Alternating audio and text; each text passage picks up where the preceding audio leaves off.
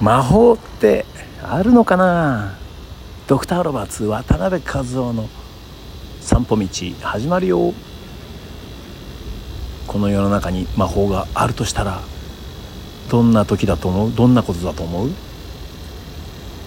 それはですね僕はね言葉遣いだと思うんですよね。言葉遣い一つによって魔法がかかったりすると思いませんか？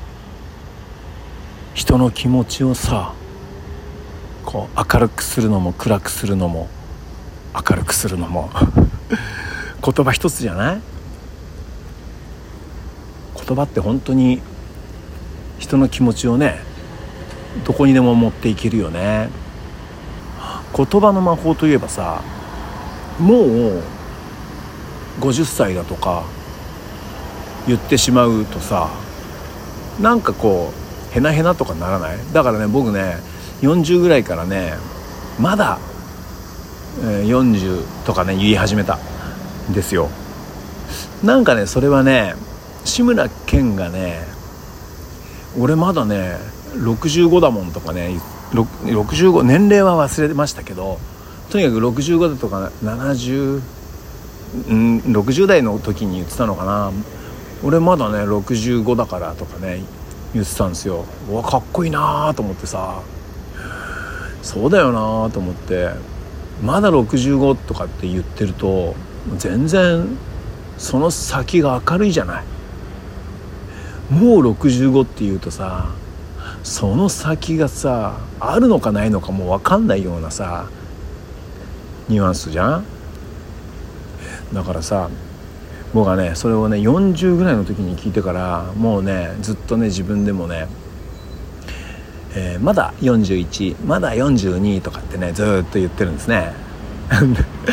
それでさたまたま読んだねあ本にはねアメリカのなんだっけ、えー、心理学研究のグループがね書いたねなんかね、えー、ものによるとね2つに分ける。だからあのもう何歳って言ってるグループとまだ何歳だよって言ってるねグループのねこの寿命を調べたんだってさそしたらさなんとねそのもう何歳まだ何歳って言ってる2つのグループの寿命がね違うんだって。やっぱりねまだ何歳って言ってる方がね長生きしてるらしいよ。さていくつ長生きしてると思いますか？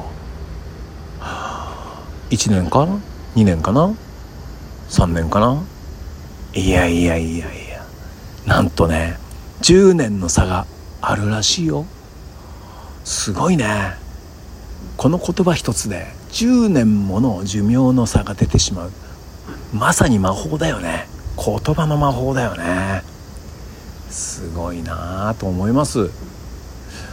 あと何かあるか？今日晴れてるからさこうやってパッと見るとさそうですね。木が青い木というかこの葉っぱが青いですよね。木についてる葉っぱがね。